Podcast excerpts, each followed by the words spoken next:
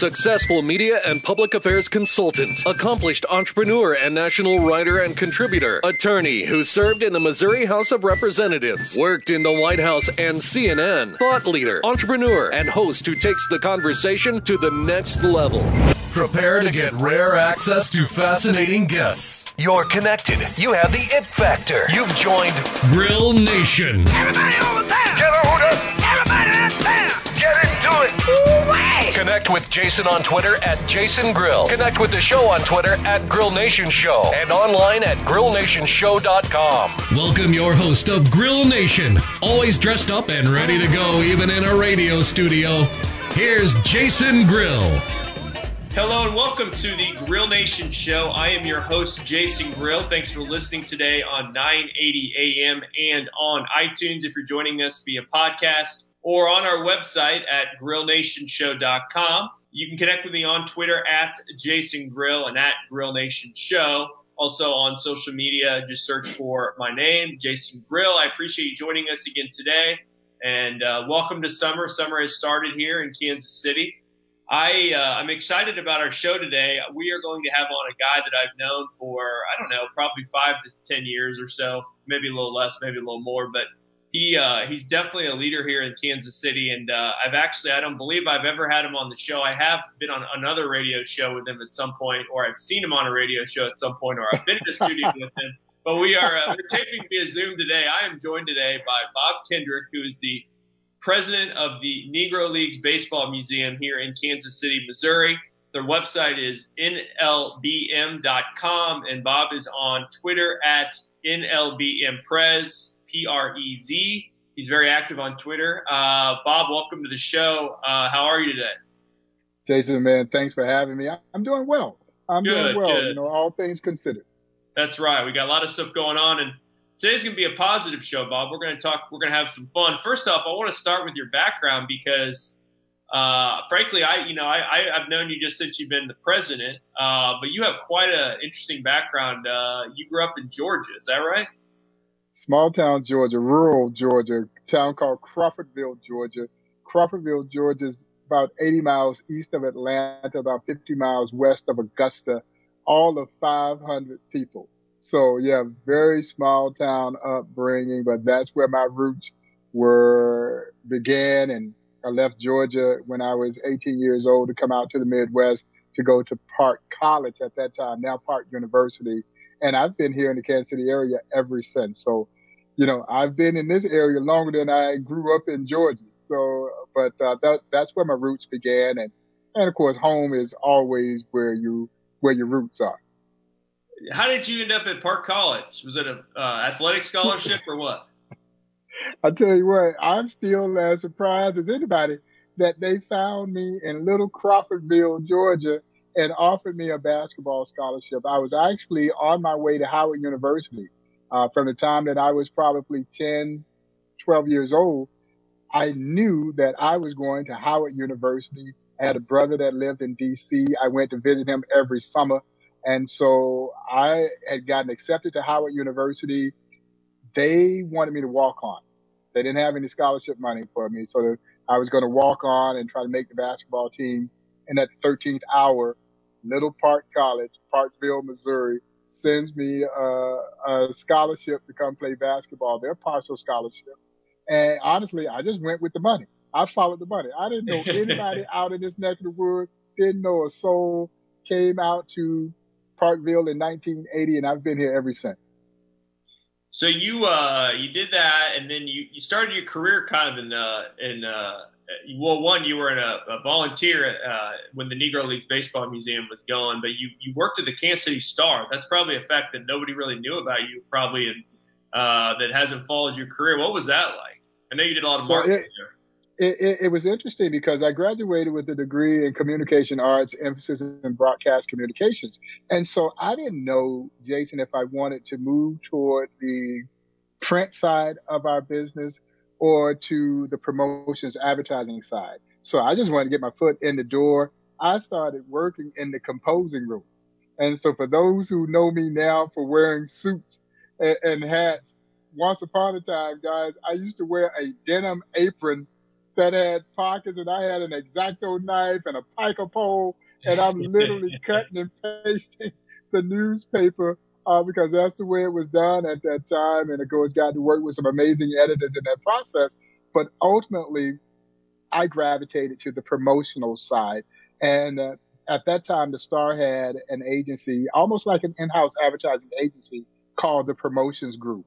And so I ultimately became a copywriter and eventually senior copywriter in the Star's promotions department, again, which functioned as an in-house advertising agency. So we were doing a lot of campaigns for not-for-profit organizations as part of the Star's kind of social and civic responsibility at that time. One of those projects just happened to be the Negro Leagues Baseball Museum. Right. So you helped promote the uh, one of the first traveling exhibits in 1993, and then you were uh, you were uh, became a member of the board of directors that year. Yeah, yeah. 1993, the museum was launching a traveling exhibition called Discover Greatness. Believe it or not, that exhibit is still touring the country today. It is at the Yogi Berra Museum as we speak, and of course, too, been affected by COVID, and was playing to rave reviews so much so that the Yogi Berra Museum has actually asked us, and we've granted it, an extended year long stay of this exhibition because they were getting so much foot traffic from folks in that area there in Montclair, New Jersey, and that surrounding area that wanted to come and see this exhibition. Well, it debuted in a storefront space where Bayou on the Vine restaurant is now formerly Danny's, right there on the corner it debuted in that space in 1993. I, I put the promotional campaign together, drew about 10,000 people in the month of August to come see that exhibition. And, and you got to remember at that time, there was nothing else at 18th and Vine. Mm-hmm. 18th and Vine had been abandoned. And, and, so the Lincoln building was the only functioning building there in the historic 18th and Vine Jazz District. This exhibit debuted in that storefront space and, and had a lot of success. And that's what ultimately prompted the officials there to ask me if I would consider joining their board of directors, which I did and served in that role as a volunteer for five years before stepping off the board to become the museum's first uh, full-time director of marketing in 1998. Yeah, you did that, and you kind of uh, kept growing there, and VP of marketing, director of marketing, uh, kind of putting the, the, the, the, museum on the map, uh, so to say. Uh, and then uh, you became uh, you had a, you had a you had a stop at another organization, and then you became the president. It looks like in 2011. Is that right? Yeah, yeah. I had this role with the museum from 1998 until 2010. I left for 13 months, and then in April of 2011, here I come back to become president of the organization. It was so funny, Jason, when I announced that I was leaving the museum and this outpouring of love from the community. They gave me this big party, gave me all these nice parting gifts and then 13 months later, here I come right back into the doors, and I'm saying to myself, do I have to get those gifts back? you you uh, you were an executive director, so you didn't leave for a, uh, a marketing position. You led for a leadership position, and then came yeah. back and, and, officially became president uh, shortly thereafter. That that must have been an interesting experience.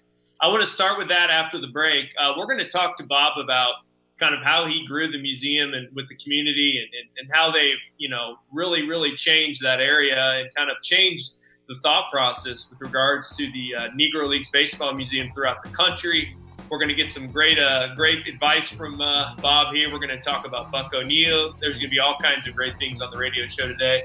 You're listening to the Grill Nation show. I am Jason Grill here on 980 AM and on iTunes via podcast. Uh, we'll be right back after the break with Bob Kendrick, president of the Negro Leagues Baseball Museum.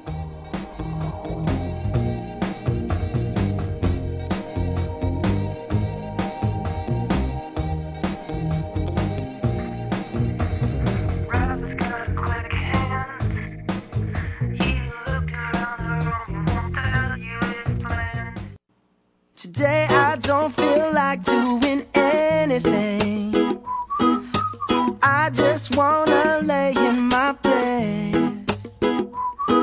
Don't feel like picking up. Welcome back to the Grill Nation show here on 980 AM and on iTunes via podcast. I hope you're having a great day. I am your host, Jason Grill. You can connect with me on Twitter at Jason Grill. Again, we're joined today by Bob Kendrick, who's the president of the Negro Leagues Baseball Museum Their website is nlbm.com, and Bob is on Twitter at nlbmprez, P-R-E-Z. Bob, we were talking about your background and kind of you know your your history here, and so you decided to stay in Kansas City. You you, you kind of had a lot of different marketing roles at the museum. You left for a 13 month period to become the executive director of another organization. You came back as president in 2011. Where was the museum at then? I mean, what I, I'm trying to remember back to then. What I mean, Yeah. obviously it is it has been it's way out there now. But what was it like when you took over Well, as president? Well, well, part of the reason, Jason, that I came back was the challenge of trying to pull the museum out of what was a very difficult situ- economic situation. That was post you remember, 2022. Yeah, the. Yeah, exactly. When, when the economy had tanked, and you go back to 2006 when the museum lost its inspirational leader, Buck O'Neil, who had passed away in October of 2006, and uh, ultimately its executive director, Don Motley, retired. And so the museum had moved through what really was kind of a murky transition plan. And, and it's well documented that I missed out on becoming, at that time, the role was executive director of the museum. And, and I missed out by what I've been told was one vote. Hmm. Uh, and lost out to another individual who ultimately assumed the role. And it was almost a perfect storm. You know, coming out of a downturn of a down, down economy, uh, Bucks passing and then transition that unfortunately did not work out. And, and so I kind of knew that, that with this public groundswell for the fact that folks wanted me to have that job. And I think it bothered the individual that was in that role. And you could tell that the relationship was not going to be one that was going to be harmonious enough for us to advance this organization. So I decided that was going to be in the museum's best interest and my best interest if I go do something else. Um, and so I did. I opted to go take a, a role with the National Sports Center for the Disabled. We had a Kansas City office. They're headquartered in Denver, Colorado. And unfortunately, the situation financially wasn't going well at the museum. Mhm. And so here I come back 13 months later to As a try president, and see if, yeah, as the president of the organization, to try and orchestrate a turnaround, a financial turnaround of a place that was so near and dear to me. And, and I think a lot of people, Jason, thought it was an easy decision for me to come back. It was probably the most excruciating decision I've ever had to make. You know, and, and this is beyond just the, your own ego that says, Hey, I wasn't good enough the first time around. Why you want me to come back now? It's beyond that. It, it became to, for me, kind of weighing what happens if you can't fix it. Yeah. Yeah, because, you know, it, it's almost human nature. We don't ever remember the person that messed it up. We just remember the people that are there when the ship sinks. And, and, and so I'm saying to myself, what happens if you can't get this turned around? And, and I'll be honest, you, you're never supposed to make these decisions with your heart. You're supposed to make them with your head. And mm-hmm. the more I tried to be rational, and I'm trying to talk myself out of it, and the more rational I tried to be, old Buck was standing on my shoulder saying, come on back home. Mm-hmm. And if I tell you I made decisions with anything other than my heart, I'd be lying. And, and it was at the risk of failing. And, and, and I, I think at some point I was willing to accept that if I fail, I can live with that, but I can't stand on the sideline and allow a place that I had given my heart and soul to and all the people that I admire who had been a part of this project and do nothing. And so made the decision to come back and we haven't looked back since. Yeah, You know, that's things have interesting because, because well. you, you know you had you were on the board, you were uh there forever, you know, before, so you were only gone for a year, and then so you, in your mind you have like you know I've been here, I've been helping out, I've been giving my best ideas in marketing, I've been doing all this, but you know you're then you had then you you got that in your mind with like I've never been the leader before, I've kind of been on the board, I've been part of the team, and now I'm the leader, and so what what was the what did you do that was the most successful? I mean, I read about the fact that you you experienced a profit in 2012, according to an article I read, um, a pretty substantial one. And so Yeah. that was very quickly after you kind of became president. Well, you know, Jason, I tell people all the time, the, good Lord takes care of babies and fools. And I'm not sure which category I fall into, but literally the stars seemingly align. And, and that's why I tell people all the time.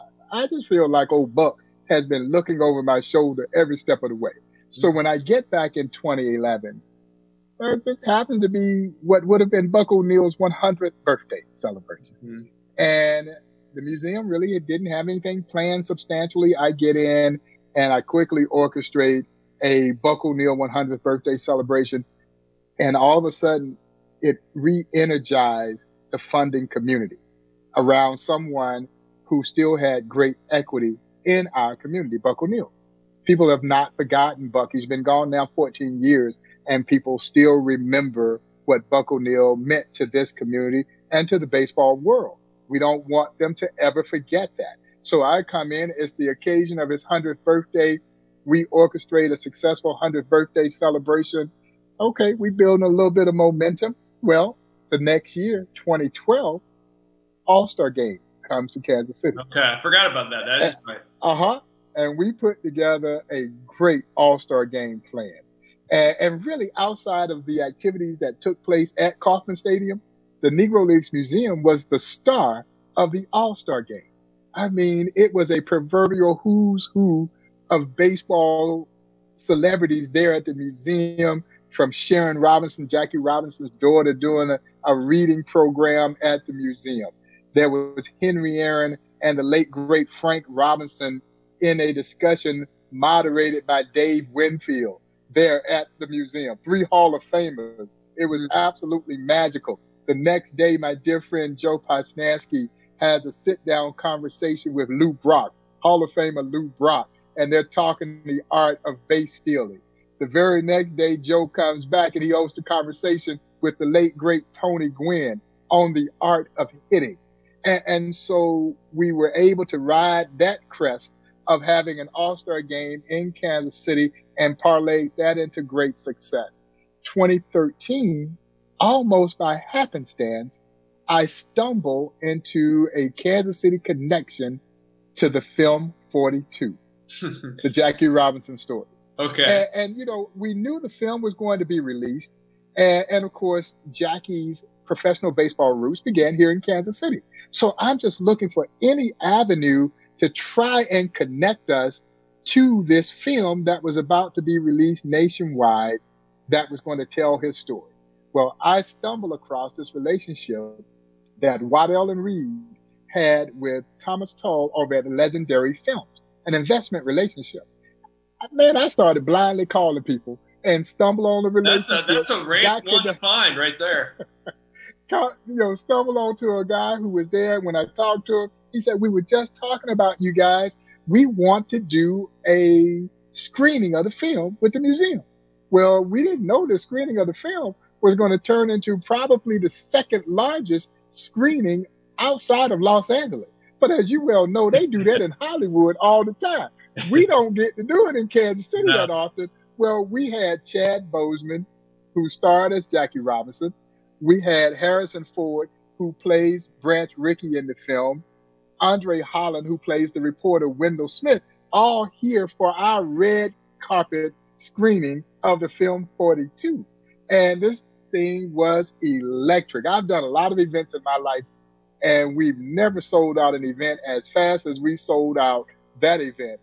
We did it over at the AMC Theaters, Barrywood AMC Theaters.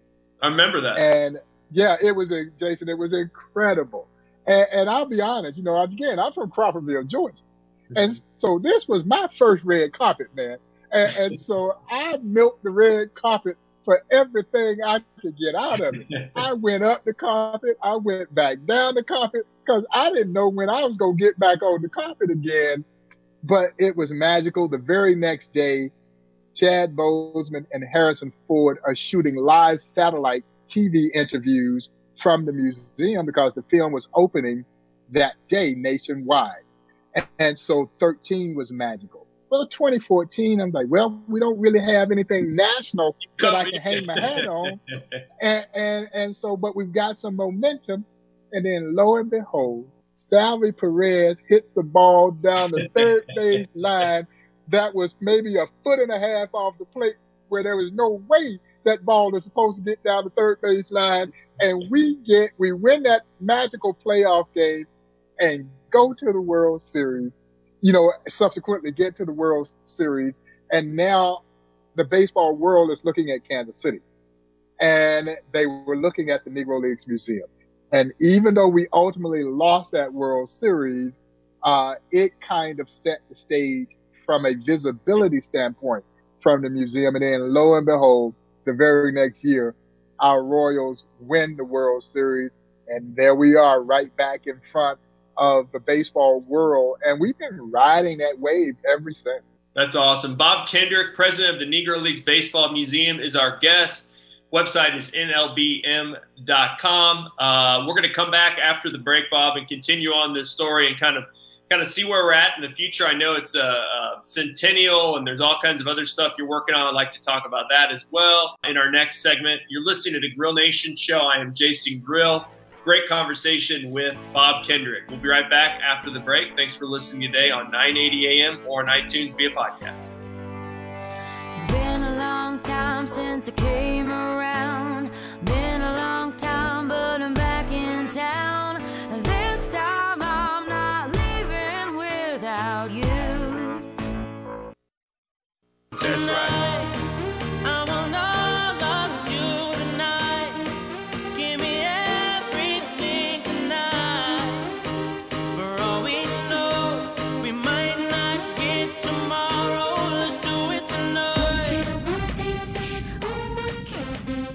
Welcome back to the Grill Nation show. I am your host, Jason Grill. Thanks for listening again on 980 AM and on iTunes via podcast. Or you can go to our website, grillnationshow.com, where we'll have a link to the show and all of our other podcasts with all of our other great guests. Bob Kendrick is my guest today, president of the Negro Leagues Baseball Museum in Kansas City, Missouri. Their website is nlbm.com. Uh, he's on Twitter at nlbmprez, P-R-E-Z. Um, Bob, we're, we're really kind of talking about all kinds of great things. You're telling some great stories about how the museum kind of uh, gained more prominence under your leadership and all the, the successful things that Buck O'Neil uh, from above uh, granted us here in Kansas City. um, this year is actually, uh, this was February 13th. You had an amazing press conference. You had, uh, you know, the ownership of the Royals. You had uh, the mayor. You had kind of, you know, elected officials. You had the president or the uh, commissioner of Major League Baseball at the museum to to promote your centennial celebration. And uh, tell us about that. I know that's obviously with COVID nineteen, a lot of that has maybe changed. But what was that like? And, and tell us about kind of what you envisioned with that. Well, it, it was amazing because it was the execution of a plan that had been undertaken quite some time. We had been looking so forward to what we think is one of the most significant occasions, not in just baseball history, Jason, but in American history. And that's the formation of the Negro Leagues 100 years ago, right here in Kansas City at the Paseo YMCA. That is, of course, where Rube Foster led a contingent of eight independent black baseball team owners into a meeting on February 13, 1920. They walked out of that meeting having established the Negro National League, the first successful organized black baseball league. The Negro Leagues then would go on to operate amazingly for 40 years from 1920 until 1960. So you're right. To commemorate the actual 100th anniversary, we go back into the Paseo YMCA, right around the corner from where the museum operates. It has been designated, of course, as the future home of the Buck O'Neil Education and Research Center. So we go right back into the very building where this all started. And you mentioned some of, you mentioned a little bit of that roster of distinguished guests that we had. Mm-hmm. And, and, you're right. We had the commissioner of Major League Baseball, Rob Manfred. We had the chief operating officer of Major League Baseball's Player Association, Xavier James. Uh, legendary Kansas City Royal and current Jackson County executive, Frank White, was on hand the Honorable Quinton Lucas, mayor of the great city of Kansas City, is with us. The Royals' new owner, John Sherman, is there with us. The Lieutenant Governor of the state of Missouri, Mike Kehoe, is there. uh, along with third district council people, Melissa Robinson and Brandon Ellington. So we've got a all-star lineup of distinguished guests there to help us commemorate this. We're off to a flying start. Major League Baseball and the Players Association announced that morning a joint $1 million contribution to the Negro Leagues Museum as part of this 100th anniversary commemoration. We roll out our year long centennial celebration plan, open a brand new exhibit called Black Baseball in Living Color. We're off to a flying start. And man, less than a month later, everything comes to a screeching halt thanks to COVID and a doggone international pandemic. And, and, so our plans have been somewhat derailed. We're already working on plan B, which is to roll this celebration into 2021. It's too important to have it watered down. It really is. The significance of this celebration means too much uh, on a lot of fronts.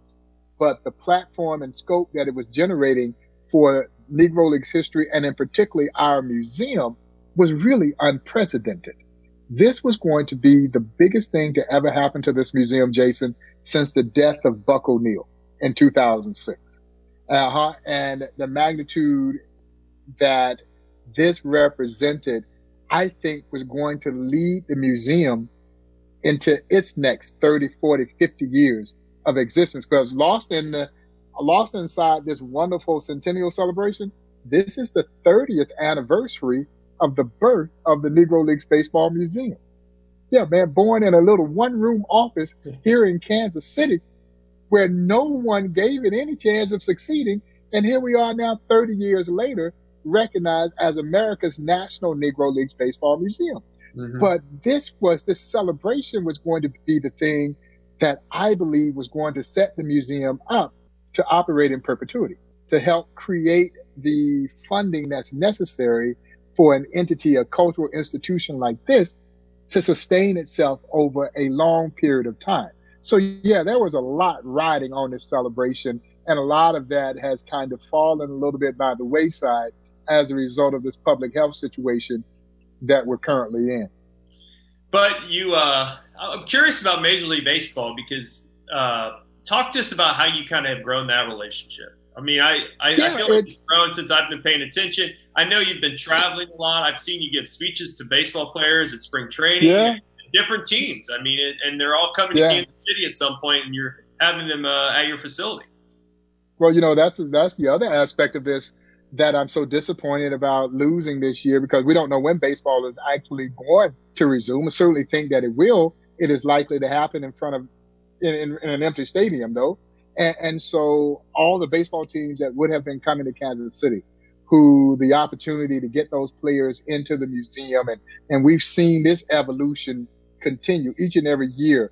The numbers are growing and you're right. Me going out and doing events for Major League Baseball as part of this relationship as we try to grow the game collectively, particularly from an African American perspective. The Negro Leagues, I think, is an important part of that story as we try to get more urban kids playing our sport. They have to understand their place in our sport. And we have a proud heritage as it relates to the history of the Negro Leagues and what it meant both on and off the field. So yeah, there were, there was a lot of stuff riding and it's been a, you know, to see our relationship grow. And, and I've got to tip my cap to Commissioner Rob Manfred and to the head of the Major League Baseball Player Association, Tony Clark, who has been a longtime friend of mine and a friend of the museum for embracing this institution and understanding the value of what this museum represents at a time where I think the museum may be important now, more important now than ever before with some of the things that we're seeing in our society. And, and so this history is extremely valuable, but it has always been, been extremely valuable. It took some folks who had the foresight and the wherewithal to take it now and embrace it.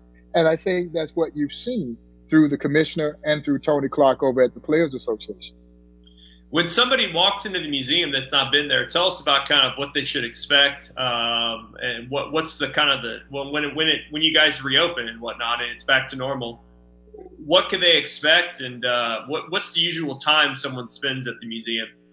It, it can vary in terms of length of time because Jason, we have people who will come there and read every single word that's on the wall. There's a lot of content inside the museum. It's in a small footprint, but there's a lot of information inside that small footprint.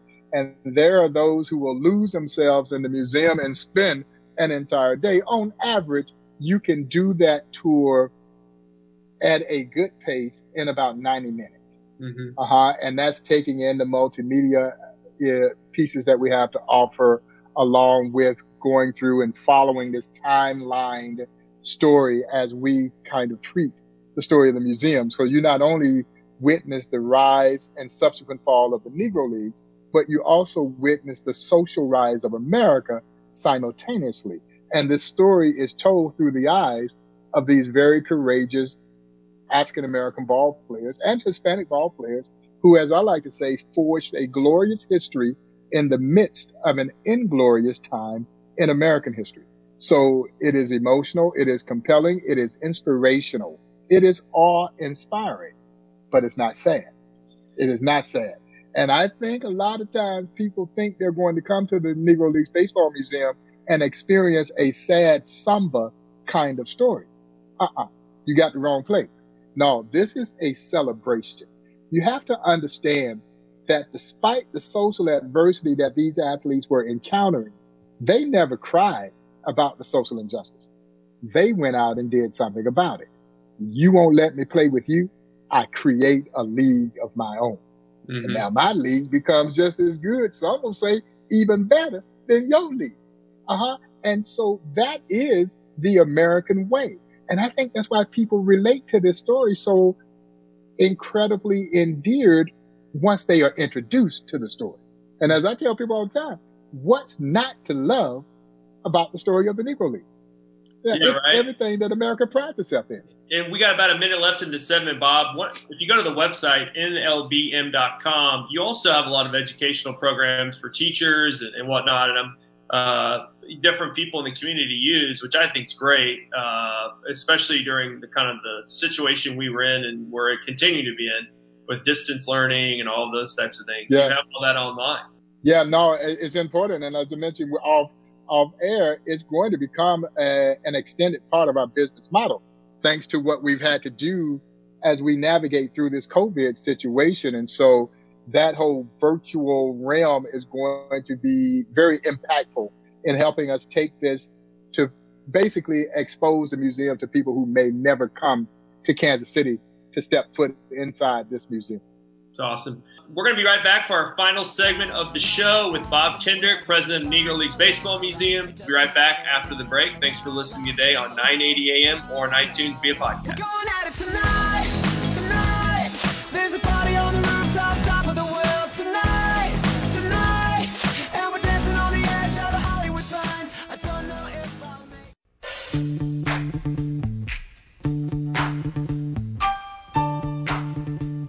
Hello and welcome back to the Grill Nation Show. I'm Jason Grill. You're listening to 980 AM or joining us via iTunes on podcast. Great show today with Bob Kendrick, president of the Negro Leagues Baseball Museum, NLBM.com and NLBM Prez, that's P R E Z, on Twitter. Bob Buck O'Neil was obviously a, a huge figure in our community and throughout the world, and obviously a role model and someone that you obviously known very well. I've seen there's a President Medal of Freedom that's that's part of the museum. Buck O'Neil has a, replica of a statue that's in the, the, National Baseball Hall of Fame. But Buck O'Neil actually is he is he still eligible for the Hall of Fame or what's going on with that? In 2006, we thought the door had been closed on Negro Leaguers after they had the induction in 2006 that Buck sadly missed by one vote from gaining induction into the National Baseball Hall of Fame. But through a new process that is called the Golden Era Committee, he has now resurfaced again on that ballot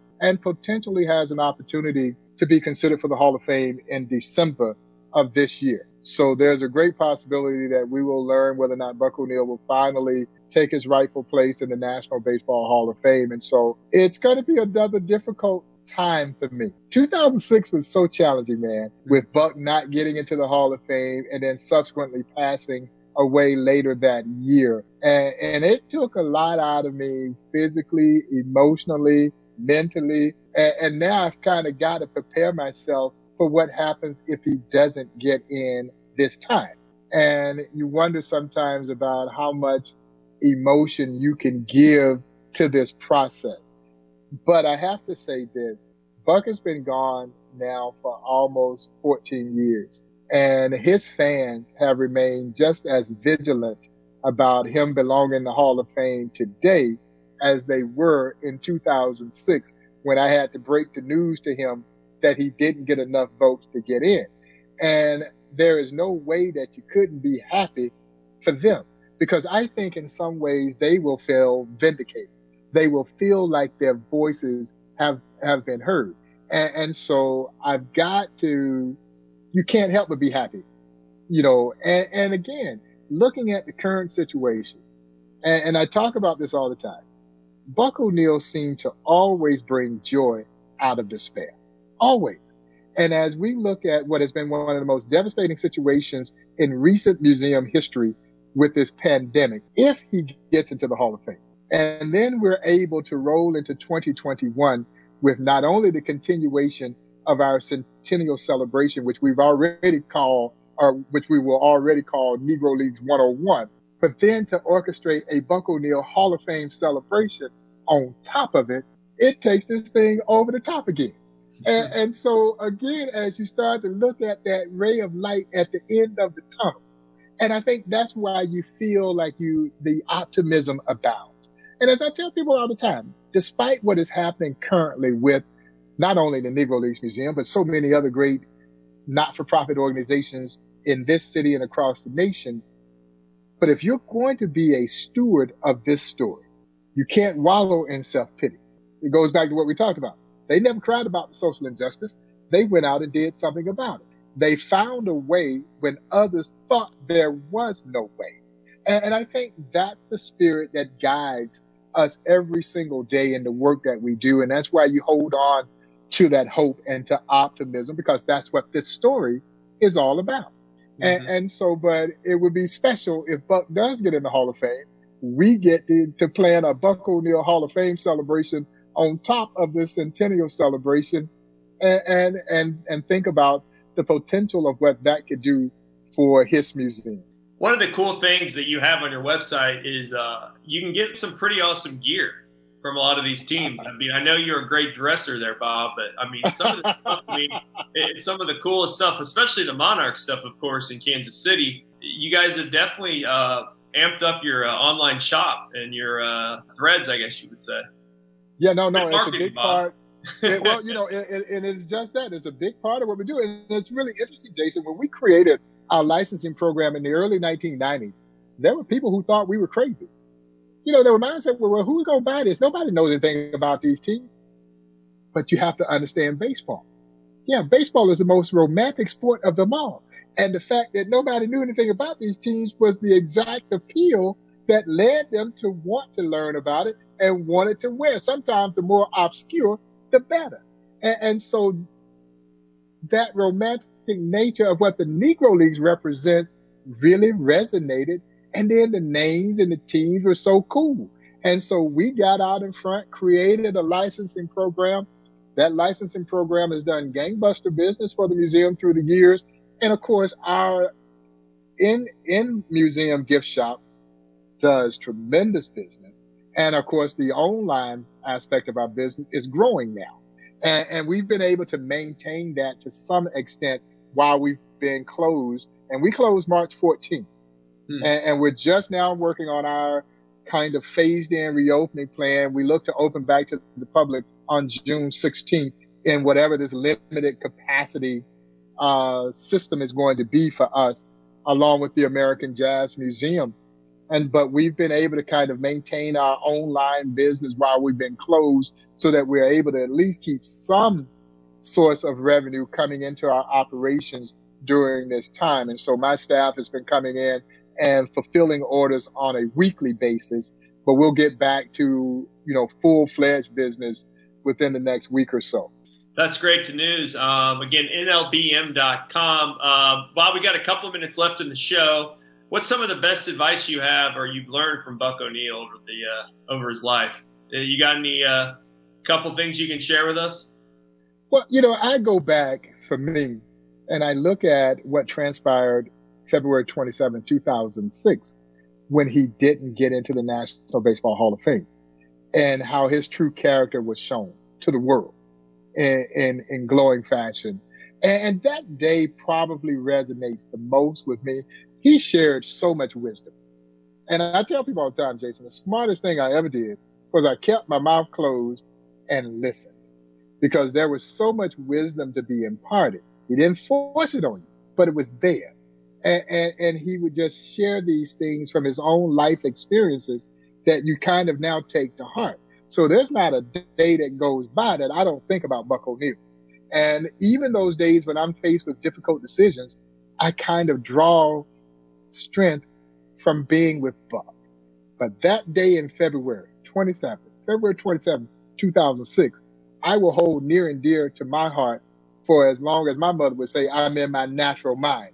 Because the courage he showed that day and the strength of character he showed that day after getting the disappointing news of not getting in was absolutely amazing. When essentially he wrapped his arms around and what that time was a room filled with people who thought it was going to be a Hall of Fame celebration announcement and a nation of baseball fans.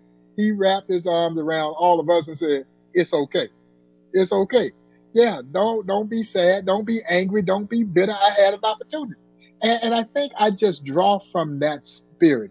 And then as you may recall, he would go to Cooperstown and give the speech on behalf of the 17 Negro Leaguers who got into the Hall of Fame because right. all of them were dead.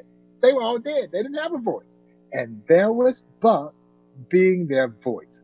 One of the most selfless acts in American sports history. So those are the kind of things, even more than just these nuggets that he would share with you. Right. You know, he dropped something, you know, he dropped something, you know, don't expect a thoroughbred to act like a mule. You know, it's just these little nuggets like that. And it, and it just challenges you to think about that, you know, and it helps you understand the mindset of people and yeah. how to work with people and, and, hopefully bring them together for a common cause and a common goal. Bob Kendrick, president of the Negro Leagues Baseball Museum, thank you for coming on the Grill Nation show. We, will have you back at some point when uh, everything gets back to normal, my friend. Thank you so much. Anytime, Jason. Thanks for having me. Thanks for listening. We'll see you again next week. Take care. sometimes